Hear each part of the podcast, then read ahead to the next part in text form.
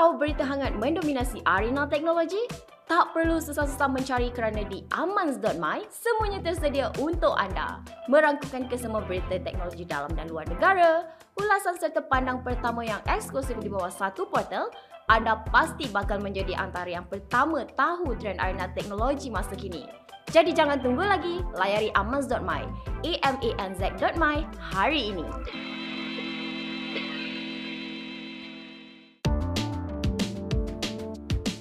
Assalamualaikum dan salam sejahtera. Ini Podcast Amanz, GB dan juga YM. Episod pada kali ini ada beberapa perkara yang kita nak fokuskan. Sebelum tu tak tanya khabar YM lagi. Sihat ke YM?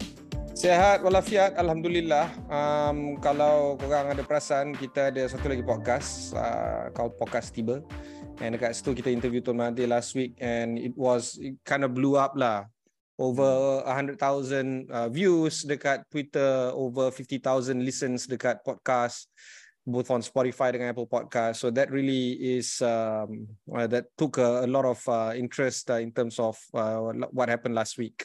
Jadi macam Podcast Amanz, we love it. We've been doing this for 3 years, and the topic has always been consistent in terms of the technology news dan sebagainya. Yeah. And on Apple charts right now, Podcast Amanz is trending at number 3 for technology. Ooh.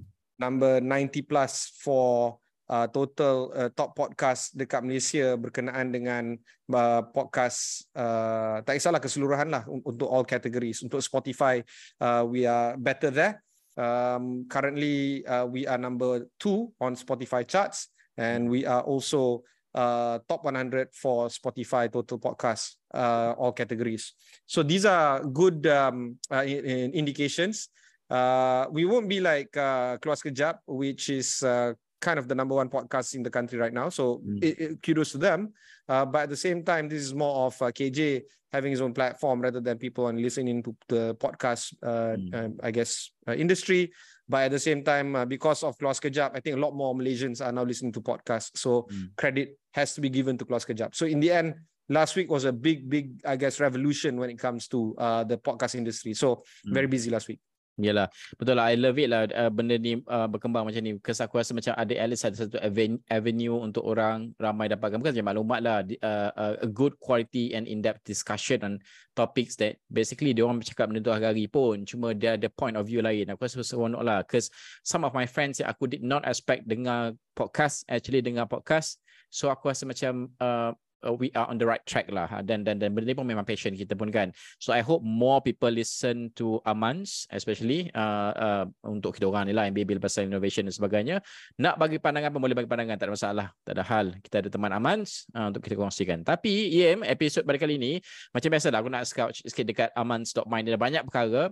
Tapi 14 Julai yang lepas ni, ini adalah detik yang aku sifatkan agak bersejarah untuk Malaysia ni, di mana beritanya adalah Perdana Menteri Anwar Ibrahim, Datuk Seri Anwar Ibrahim, dia mengadakan pertemuan secara maya dengan Elon Musk. Kita dah banyak kali cakap pasal Elon Musk ni, tapi ini pertemuan secara maya. Elon Musk sekaligus membincangkan beberapa perkara melibatkan, satu adalah Tesla, kedua adalah SpaceX untuk pasaran Malaysia. Dan Perdana Menteri Malaysia, dia of course lah mengalukan keputusan pelaburan Tesla di Malaysia, seperti yang ramai tahu. Nanti kita akan bincangkan lagi pasal benda tu. Tapi selari dengan perkara tersebut, Tesla dia membuka ibu pejabat di Selangor pada tahun ini, itu diperkatakan. Dan juga di samping itu, pusat servis dan pusat pengalaman Tesla, ya, turut akan dibuka di Selangor pada tahun ini juga. Dan juga Malaysia, of course, PM kata mengalung-alungkan penyertaan Tesla ke pasaran Malaysia, khususnya untuk EV lah, of course. Dan juga di samping itu, Perdana Menteri turut bincang dengan penawaran perkhidmatan internet melalui satelit di bawah Starlink, yang juga di bawah syarikat milik Elon Musk untuk pasaran tempatan yang akan menguntungkan kawasan pedalaman khususnya. I think this is a very good news in terms of the offering. Regardless of people cakap pertemuan, I mean benda tu memang politik lah, ketika ni dia keluar masa PRN kan. So orang kata macam, oh pertemuannya online saja. I think regardless of that lah, I mean if you have the meeting, you had the meeting with one of the richest person in the world in terms of influence dalam EV, dalam internet, dalam aero angkasa. Aku rasa it's good for Malaysian market, sebab sebelum ini kan berebut kan, sama ada Tesla akan pergi Indonesia ke Malaysia kan dan sebagainya kan. So now Malaysia dipandang sikit lah apabila Elon Musk membuat perkara tersebut. Cuma kita tak tahu apa tawaran yang diberikan Malaysia kepada Elon Musk untuk Elon Musk datang ke sini. Of course lah, timbal balik je kan. Dan juga aku rasa it's good. You remember IM masa dia buka awal pejabat dekat Sabah, ramai orang beratur apply kerja untuk Tesla. Anak saudara aku pun cuba tapi dia tak dapat nombor. By then aku rasa it's a good thing overall lah, secara amnya lah. What do you think about benda ni? I love it. Yeah. I think it's good. I think it's also important for us to raikan apa yang boleh dibawakan dalam Tesla ke Malaysia. Tapi baru pagi tadi aku interview CGS CIMB punya deputy CEO dekat Astro Awani, and dia bilang the giga factories in Tesla, the Tesla giga factories remain to be in China. Jadi course, bila kita gigafactory tu bukan kau jangan main-main bro, dia besar gila, besar dia macam it's like you need 3 postcode lah for it, right? And the next big thing is dekat a few other places around the world, but you know Silicon Valley pun ada, and you still see Model Y, Model 3 dan sebagainya dibikinkan dan dibina dekat factory-factory ni. So in the end you akan dapat kereta-kereta macam Tesla ni, dia import, maybe dia akan, I'm not an automotive expert, no I'm familiar with this, tapi as far as I understand it, they import it wholly and then dia akan guna kilang dekat Malaysia ni untuk macam pasang-pasang. Is that CKD or CBU? Aku tak CKD. Okay. CBU you wholly import kereta tu, SBG macam tu. Oh no, I think it's more of CKD, and then dia akan bikin dekat dekat Selangor dan sebagainya. Okay. That is good. Okay. But what I'm trying to figure out is it's not so much Tesla. In fact, just before this podcast, kau ada mention about kereta recon Tesla. Mention sikit. Okay, aku tengok TikTok lepas yang dia umumkan kan, remember banyak iklan yang keluar apabila Tesla akan diperkenalkan di Malaysia ni melalui Tesla sendiri, harga paling murah, tak masuk semua feature-feature dia apa semua tu, auto driving, autonomous driving lah apalah. Harga dia ialah $199,000. Untuk sebuah kereta EV bernama Tesla, dia affordable in terms of that price. So, kereta-kereta recon Tesla yang dibawa masuk sebelum ni, aku tengok TikTok kalau aku salah, pendengar boleh betulkan juga. Tapi apa yang dikatakan adalah macam mana orang tu berjual kereta-kereta ni, dia kata macam mana kami nak letakkan harga lepas ni. So betul keluar pula satu iklan dekat TikTok juga, dia orang compile kan harga dia slash, contohnya from tak silap aku salah satu model tu, aku tak ingat model apa, dari 200,000 lebih jadi 170,000 lebih, something like that. So banyaklah dia punya down price tu daripada harga asal. So inilah kesan dia bila the brand itself masuk Malaysia. So the recon car ataupun the car yang memang masuk sebelum ni kat Malaysia melalui orang yang guna app dan sebagainya ni, dia akan drop in terms of price untuk memastikan bahawa dia punya stok terjual lah. Kalau tak terjual kan. Dan yang paling penting je, aku baca juga review seorang mamak ni kat Facebook, quite viral lah review ni, sebab dia owner Tesla tapi dia tak terasa sangat sebab dia beli yang harganya lebih murah berbanding dengan Tesla baru masuk. Tapi ada juga ramai dia kata yang beli model Tesla yang harganya akan, yang dibeli sebelum ni lagi mahal dari apa yang Tesla baru masuk tapi untuk model yang sama. So diorang akan terasa sikitlah sakit hati macam tu lah lebih kurang. Okay, so we're going to be expanding this topic even further in the days to come or the weeks to come. Tapi buat masa ni, Tesla is one topic. Another topic is Starlink. Aku ingat lagi, aku letak deposit payment $100 bila Starlink deposit dibuka untuk rakyat Malaysia. This was I think 3 years ago. And we carried this on Podcast Amanz. I remember it clearly. Aku tengah debate benda ni dengan Mat Peace time tu pasal topik ni. Dan ia menjadikan satu topik perbualan yang sangat hangat. Bilakah Starlink akan sampai ke Malaysia? And I totally forgot about it up until PMX jumpa Elon Musk minggu lepas. Dan aku dapat satu notification melalui email kata your booking on Starlink is under review. So imagine I paid $100. I totally forgot about it 3 years ago. Then I got an email last week. Saying that my payment that I made 3 years ago is under review. Maknanya, okay lah, I guess. I mean, it's still in the process lah. Maknanya, God. How does that work? What do you need? What device do you need? You just need the device. Dia macam Astro punya decoder tu. Okay. Straight away connect to the satellite. There is no landline, nothing. So everyone can use it lah. So lepas ni, do you think that the price will increase instead of just $100 yang you paid, I don't know, 3 years ago? Tu booking fee bro. Itu bukan Itu bukan monthly entah apa. So the monthly pun ada Amanz, dekat podcast Amanz ada, aku ada mention pricing dia, aku tak ingat berapa. Dan it was quoted in ringgit, but it is above and beyond what you would pay kepada Maxis, Unify ke, kepada Time ke. It's going to be a lot more expensive. Tapi look, that topic is actually quite critical for us to explore sebab what does it mean for 5G in Malaysia yang terbatuk-batuk nak launch ni? Dengan Ericsson bikin untuk DNB, dengan DNB yang ada hak milik sekata dengan MNO dekat Malaysia yang akan ada dual wholesale network menjelang akhir tahun ni apabila ada 70 ke 80% kopa.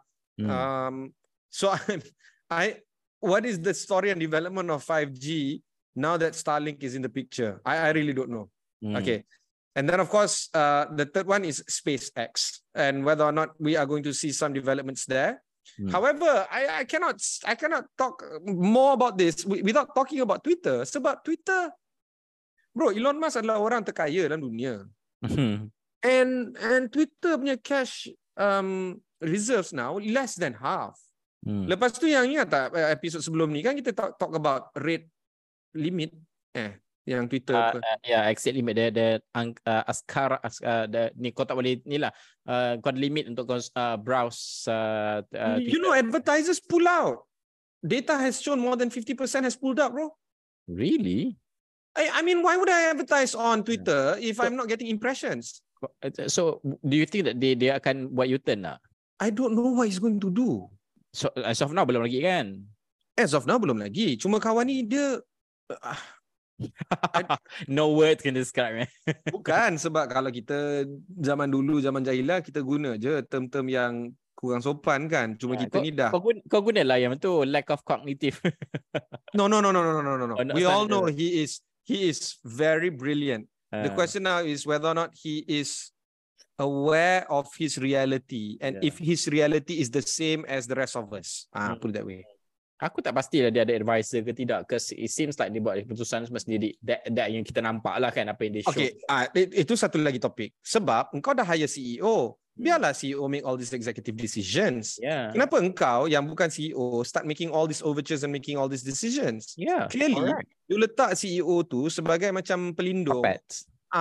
Supaya kalau ada apa-apa macam SEC ke apa ke filing ke okey engkau dengan CEO, tapi yang macam fun-fun ni yang announcement itu ini engkau buat sendiri. Itulah dia. So we don't know macam manalah Twitter ni berkaitlah semua ni kan, dan well we'll see how lah apa ni benda ni. Dan juga dia pun tengah berdepan dengan untuk tweet, in terms of Twitter berdepan dengan cabaran Threads. Jadi kita cakap pasal Threads ni. Jadi aku cerita pasal Threads ni, aku punya pengalaman peribadi. Well, untuk dan Tesla dalam Malaysia ni it's good. Dia akan ada launching nanti kat Malaysia kita Tesla. Aku hantar seorang reporter kita ni lah, Minah Automotive, pergi cover cause well, exciting lah nak tengok macam mana dia launching kat Malaysia kan benda ni. Then we'll see macam mana, sebab ramai orang, even kawan kita Luqman pun nak beli kereta elektrik kan, aku pun tak tahu dia nak charge kat mana, but then it's good. Ada juga itu aku tengok dekat TikTok IM. Orang berebut-rebut nak guna, ramai nak guna ni sekarang BYD lah apalah kan, berebut-rebut nak guna charger dekat highway ke dekat mana. Aku macam okay, this is not on, kau kena cepat buat benda ni. Macam Tesla supercharge, dia akan buat supercharge nama dia. Tesla Supercharge ni dia akan buat one of the stations yang aku nampak dia dah tulis adalah in Bukit Jalil, nearby our office actually. So exciting kalau nak tengok tu, macam Supercharge tu kan cepat sikit kan charging kan. So tengoklah macam mana EV as a whole lah, aku rasa benda ni akan bergerak di Malaysia ni sebab banyak brand dah mula masuk Malaysia ni dan juga mendapat sambutan. As of now, semua EV ni masih lagi tahap-tahap, aku rasa masih T20. Kita sebelum guna lah T20 ni kan.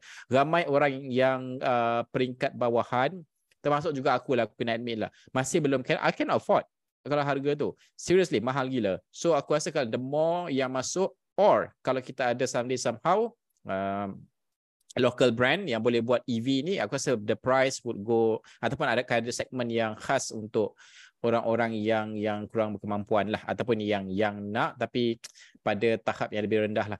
Tapi ada juga brand ORA, tak silap aku, my friend beli, itu murah juga. Tapi kereta comel je lah, untuk weekend car boleh lah. Kau nak balik Johor agak susah lah. But then okay, that's that. Kita tengoklah macam mana benda ni akan bergerak ke hadapan perkembangannya. Itu perkembangan pertama yang kita bawakan di Amanz.my. Selepas ini, aku dah janjikan kita akan cakap pasal Threads ni. Yem stress sebenarnya, Threads tak banyak followers. So listeners 400 je. So listeners Amanz bolehlah follow Threads Yem. Lepas ni kita bincangkan. Kita berehat seketika. Membaca itu jambatan ilmu. Jadi bacalah dengan Tazkirah.com. Menyajikan bahan bacaan Islamik yang ringan, santai serta padat dengan panduan gaya hidup berteraskan Islam, Tazkirah.com pasti mampu mengisi jiwa anda sebagai seorang Muslim. Mari tingkatkan diri menjadi Muslim sejati hanya dengan Tazkirah.com. tzkrh.com sekarang.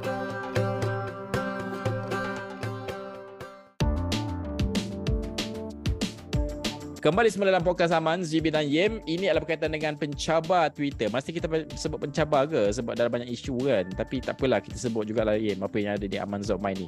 Threads kehilangan 25% pengguna aktif seminggu selepas dilancarkan. Hari itu kita cakap 5 hari dia dah sampai 100 juta pengguna, dan kau pun predict akan lebih ramai lagi, dan juga dia menjadi platform media sosial paling cepat berkembang in terms of having new users. Tapi berita ni, Threads yang dilancarkan lebih kurang 2 minggu lalu ketika artikel ini ditulis pada 15 Julai.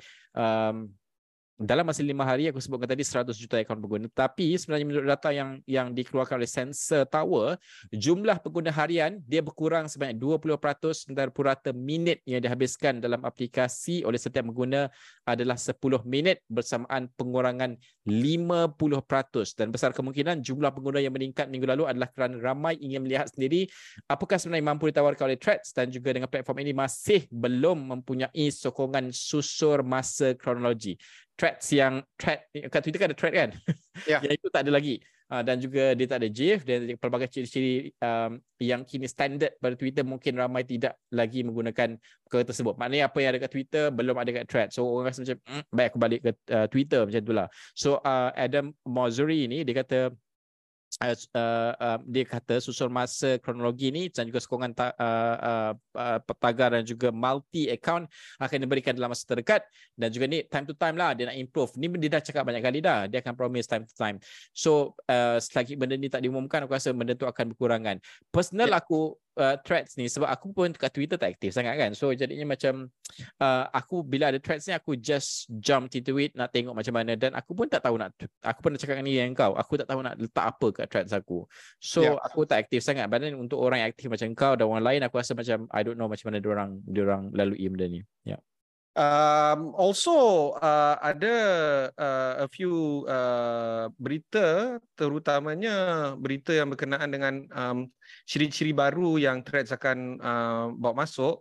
Satu adalah ciri-ciri menyokong ciri pemesejan, instant DM.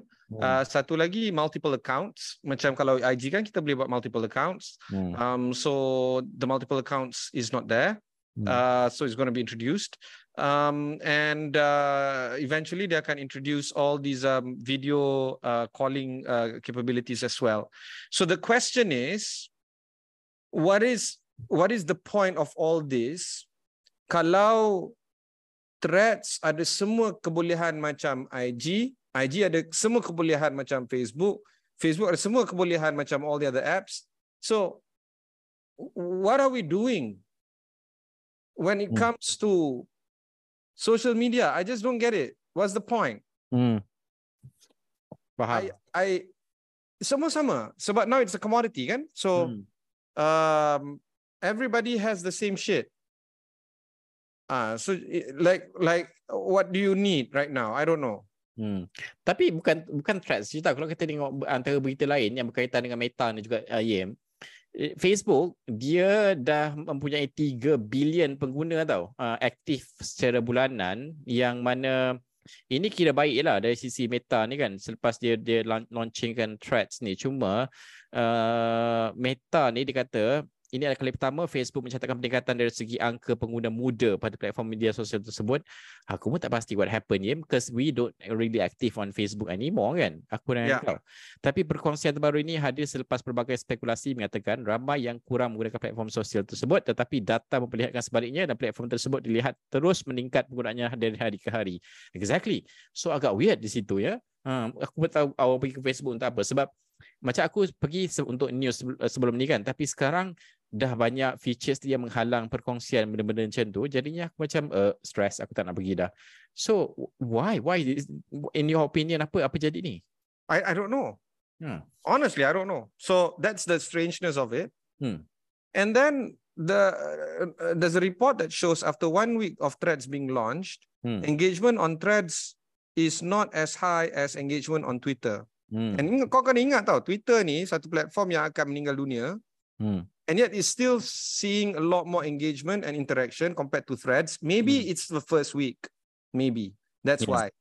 FOMO lah. FOMO satu kan. Memang FOMO. So you got over 100 million and then after that 25% gone. So now it's going back to about 80 million and then eventually dia akan grow balik.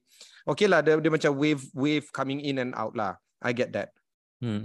But you kena faham tau, orang dekat Twitter adalah orang yang cerebral, orang yang suka debate, orang yang suka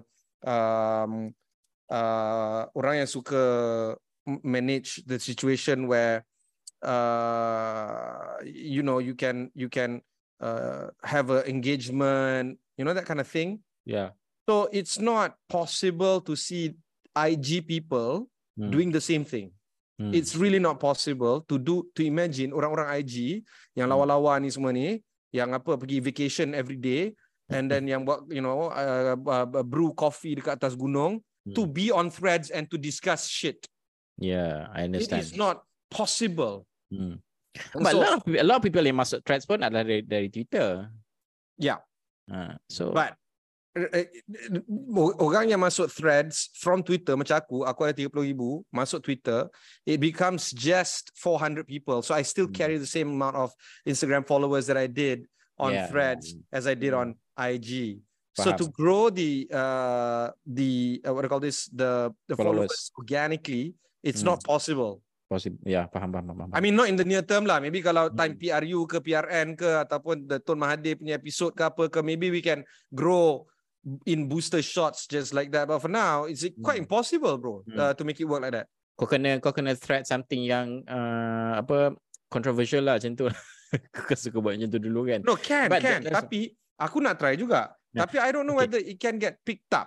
Look, dulu kat Twitter kita banyak followers ni meningkat sebab because of masa aku dulu, aku remember aku punya followers naik kat Twitter because of masa kerajaan bertukar, aku lah duduk berjemur dekat depan istana tu. So banyak benda aku tweet. So orang menantikan benda tu, oh, dan therefore orang follow.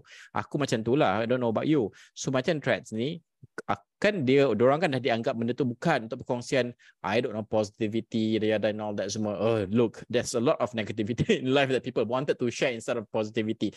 You have to understand I mean, it's good they wanted people to share about positivity, but that's not going to happen for most of people kan. So aku tak tahu macam mana dia nak nurture orang untuk grow benda tu on Threads. Aku rasa it's macam impossible. Macam aku cakap in the last episode, it is delusional for them to think that those that are going to be on Threads are going to have the same kind of DNA as they would on IG. And having said that, hey, hello, there's no research, but I guess there is a research that shows the social impact and mental impact of Twitter on young teens. But it's not as damaging as those that are on IG, because young girls, especially on IG, are going crazy because of the stupid, you know, how they portray themselves as body image and everything on IG. Yeah. So we know that IG is trying to help.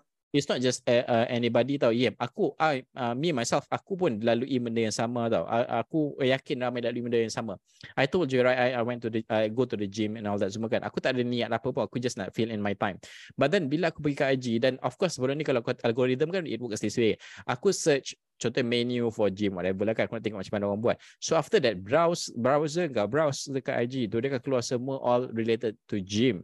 So the more kau tengok, the more kau bukan motivated tau, the more kau rasa macam aku long way to go, siut aku give up macam ni, dan aku rasa macam down apa semua. So itu that's just aku tau. Kau bayangkan orang yang duduk di a place yang to them quite hopeless for them to reach to a certain level orang lain kan, macam peer pressure apa semua. So kesian tau benda ni, that happen. Benda tu belum nampak lagi kat Threads, kat Twitter ramai kan toxic kan, dan aku pun tak aktif sangat. So maybe there's some truth to it lah.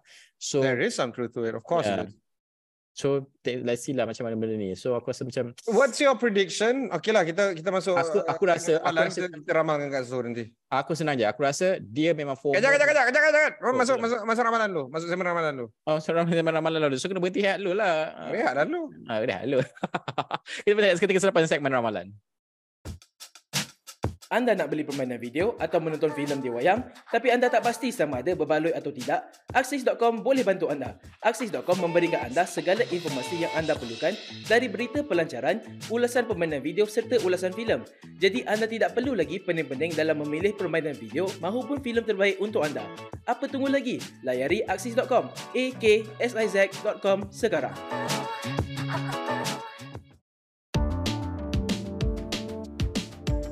Kembali semula dalam segmen ramalan untuk Amanz Podcast, JB dan juga Yem. Ini adalah berkaitan dengan segmen ramalan. Tadi Yem, kita sebut pasal Threads sikit kan? Kau nak aku ramalkan Threads dulu ke? Kau nak aku ramalkan? Yes, go ahead bro. Okay, Threads ni aku ramalkan tadi. The first 1 week and 2 weeks tu memang aku anggap FOMO. Mula aku tak percaya tau. Aku ingat macam, oh memang semua orang akan move kepada tu. Tapi aku rasa it is just another ni. Dia macam Clubhouse dulu. Okay. Clubhouse tak replace anything, tapi dia FOMO. Semua orang masuk now, no more Clubhouse. So aku rasa this is what's going to happen to Threads. To Threads kalau dia tak keluarkan benda-benda yang boleh membantu macam mana orang rasa masa orang kat Twitter. Then again, it will take some time for people to get used to it. Benda-benda ni aku tak dengar lagi kawan-kawan kita kat office macam, oh have you seen this on Threads? Tak ada. So have you seen this on Twitter? Masih lagi ada conversation tu, meaning Twitter masih lagi mendominasi conversation orang ramai. So aku rasa the numbers and the engagement and the active users akan keep dropping to a level yang aku rasa dia tak menjadi pesaing kepada Twitter lagi. That's just my prediction. Baik. Untuk aku ada prediction, 2 prediction. First, of course, is Twitter. This is because Elon Musk menyatakan bahawa Twitter ad revenue dah dipotong separuh, memandangkan half of its advertising revenue sejak dia beli pada Oktober tahun lepas telah pun di-halfkan, ya, diseparuhkan. Tinggalkan dia sekarang negative cash flow dan heavy debt. My prediction is he's going to have to sell his Tesla shares and finance the debt of Twitter using his own personal wealth, and this is going to be made known very, very soon because Twitter is a public listed. Sorry, Twitter is a public listed company. Is going to be filed by the SEC, so we're going to see all these internal finances of him using his own personal wealth to support Twitter. So my prediction is Twitter is going to be bankrupt in 12 months. Okay, that's my prediction. If not pun, it'll be like MySpace. So if you want to stay on MySpace, go ahead. Nobody's going to disturb you. But Twitter is no longer Twitter. It's going to be MySpace. Itu the second prediction. Third prediction is on. Dia kata 2 je kau ni. Okay, teruskan. Apple. Okay. Apple. Oh yeah, yes, Apple. Apple prediction banyak habis. First of all, well, I guess it's not a prediction. Dah buat leak photos dah. Apple iPhone 15 Pro Max akan didatangkan dalam USB-C. And of course thinner bezel apa semua tu lah, itu biasalah tu. Dia kan minor increments in terms of improvements. Okay, satu. 2 adalah there's going to be a chip ataupun there's going to be a part inside the Apple Watch Ultra that's going to be 3D printed. Again, this is one of those leaks. I'm not too sure why they need to 3D print this particular part. Murah kot. I don't know. I don't think they're going to sell it murah. Maybe so. I'm going to see a lot more of the overtures that's going to happen. It's smaller lah kot. Smaller. I don't know. Could I don't know about you, bro. Aku semua besar, bro. I don't know about you. Okay. And then when we look at the announcement that's going to happen in September, there's 3 possible products that is going to be announced that will support Apple Vision Pro punya offerings. So I don't know what it is, but I'm going to be seeing a lot of more spatial computing solutions rather than the product-driven mentality that Steve Jobs dah bawakan kepada Apple sejak 1998. So this is going to be a big shift in terms of how Apple moves ahead. So they will capture the market lah.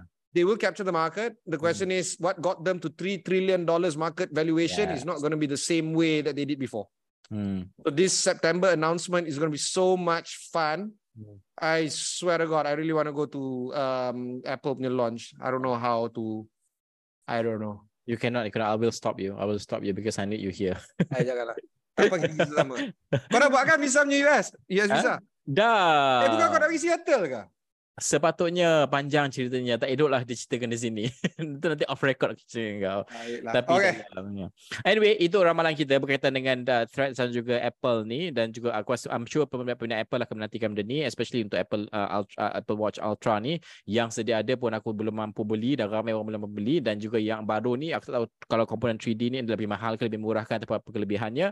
Itu kita nantikan. Dan juga produk-produk yang lain. Hanya aku menyokong kepada produk-produk yang berkaitan dengan Apple ni. Okay, itu adalah ramalan kita. Kita akan tidak seketika selepas ini kita kembali dengan segmen apa yang baik, apa yang buruk dari pandangan GB dan juga Yip selepas ini.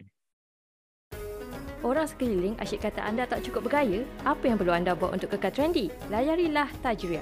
Di Tajria, kami bawakan anda pelbagai artikel dan informasi gaya hidup seperti kesihatan. Lebih menarik lagi, anda juga boleh menulis petua dan tips di bawah portal yang sama. Layari dan sertai komuniti Tajria hari ini hanya di Tajria.com. Tajria.com.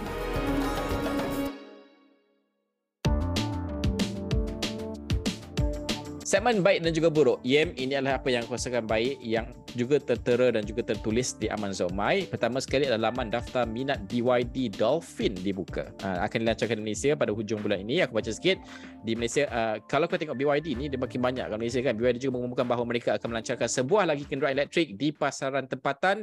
Dan terkini, laman daftar minat. Ya. Maknanya kau kena register your interest lah untuk BYD Dolphin nama kereta ni. Comel kereta dia ni. Kenderaan elektrik mampu milik. Tadi baru aku cakap, banyak kereta tak mampu milik. Ni kereta mampu milik jenama kenderaan elektrik dari China tersebut telah dibuka dan dengan itu dia mengesahkan bahawa ia akan dilancarkan di pasaran tempatan secara rasmi pada 23 Ogos melalui BYD CIMB Dhabi. Tak lama dah lah. Cuma hari tu aku baca pasal BYD ni, aku tak pasti sejauh mana kebenaran ni. Nanti aku beritahu. Tapi BYD Dolphin ni, untuk orang yang biasa dengan otomotif ni, dia tahu sikit lah apa yang aku nak sebutkan. Pertama, dia ada 180 Newton meter untuk kuasa torque dia dan juga boleh memecut dari 0 hingga 100 km dalam masa 12.3 saat. Taklah laju sangat kan? Tapi boleh lah untuk sebuah kereta elektrik. Itu aku baca, Yem. They were talking about the battery of BYD. Okay. Tak silap aku kalau aku salah baca boleh betulkanlah pendengar-pendengarnya. Dia kata 8 tahun adalah maksimum jangka hayat bateri BYD. After that you cannot charge 100%. Kau boleh charge up to 70 or 80%. Maknanya kau akan tukar bateri lah, something like that. So I don't know macam mana benda ni akan diselesaikan oleh BYD untuk gerak ke hadapan. Dan bila kita cakap pasal kereta mampu milik, of course lah dia punya offset dia kan, ke mana-mana yang kurang sikit berbanding dengan kereta premium yang lain. Yeah. Well, it does get you an entry into the industry lah. Okay lah. Ha. Aku baik buruk baiknya Tesla jumpa Anwar. I think that's really good. Yeah. Despite Anwar, despite it was a virtual meeting, dia kata perjumpaan. So semua orang pun ingat betul kan? Allahu Akbar. No, I mean they're not lying. Ya, semua ingat betul pasal why. The next week akan ada launching Tesla punya kereta. So aku memang ingat memang Elon Musk datang sini lah kot. Aku pun ingat macam tu lah. It is a video call. I mean whatever lah. Padahal tak apalah. Aku rasa tak ada isu video call ke, jumpa depan-depan ke. The fact that tapi engkau macam false expectations. Okay, you set up something yang anyway. So I'm happy because even though it was 25 minutes, Tengku Zafrul was there to talk about investment. Fahim Fadzil was there to talk about Starlink. He supported lah, and we saw how Starlink, Tesla, and possible SpaceX it could be discussed even further. So that's good. Buruk, I guess. Baik dan buruk. This one together. My SPR Semak dah pun dilancarkan oleh Suruhanjaya Pilihan Raya. Kalau kau nak check mana korang nak undi, kau pergi mysprsemak.spr.gov.my/semakkan. We'll leave this particular link in the show description. So dekat situ kau boleh check. But at the same time, itu baik, dia ada tiga options. Semakan daftar pemilih, semakan calon pilihan raya, semakan keputusan pilihan raya. Semakan daftar pemilih, okay, no problem, everything went smoothly. Semakan calon pilihan raya, belum siap lagi sebab, well, announcement belum buat kan, calon. Tapi the buruk dia adalah semakan keputusan pilihan raya, it's actually quite bagilah bro. Kalau kau pergi PRU ke-15, kau pilih mana-mana, Kelantan, Terengganu, whatever, kau tekan, it's not, some of them can come up, some of them don't. So macam Kelantan don't, sorry, Parlimen, it doesn't come out. Well, now it does. I guess it comes out and on. So a bit bagi, but I guess the interface is very nice. Itu untuk website. Untuk this one is the real one lah. I mean like a real buruk lah. Suhu dicatatkan pada paling panas minggu lepas. Rekod suhu purata dunia dicatat pada 17.24 degree Celsius. Itu paling panas. Tapi ia memintas rekod yang dicatat pada satu hari sebelumnya, iaitu 17.23. Dan ia juga adalah dipintaskan oleh hari yang sebelumnya pada 6 Julai 12.22. So it's hot, hottest and then hotters. I don't know how to say it. But yeah. Look, if you're not interested in environment, you just might as well just jump off building, quite frankly. It disinfects everyone.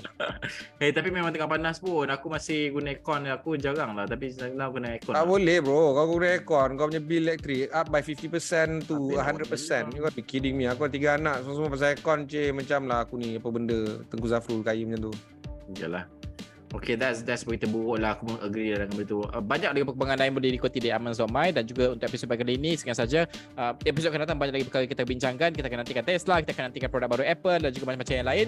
Semua ini akan terkandung di Amanz.my. Sekian saja untuk episod pada kali ini. Sign out to GBN Game. Bye-bye.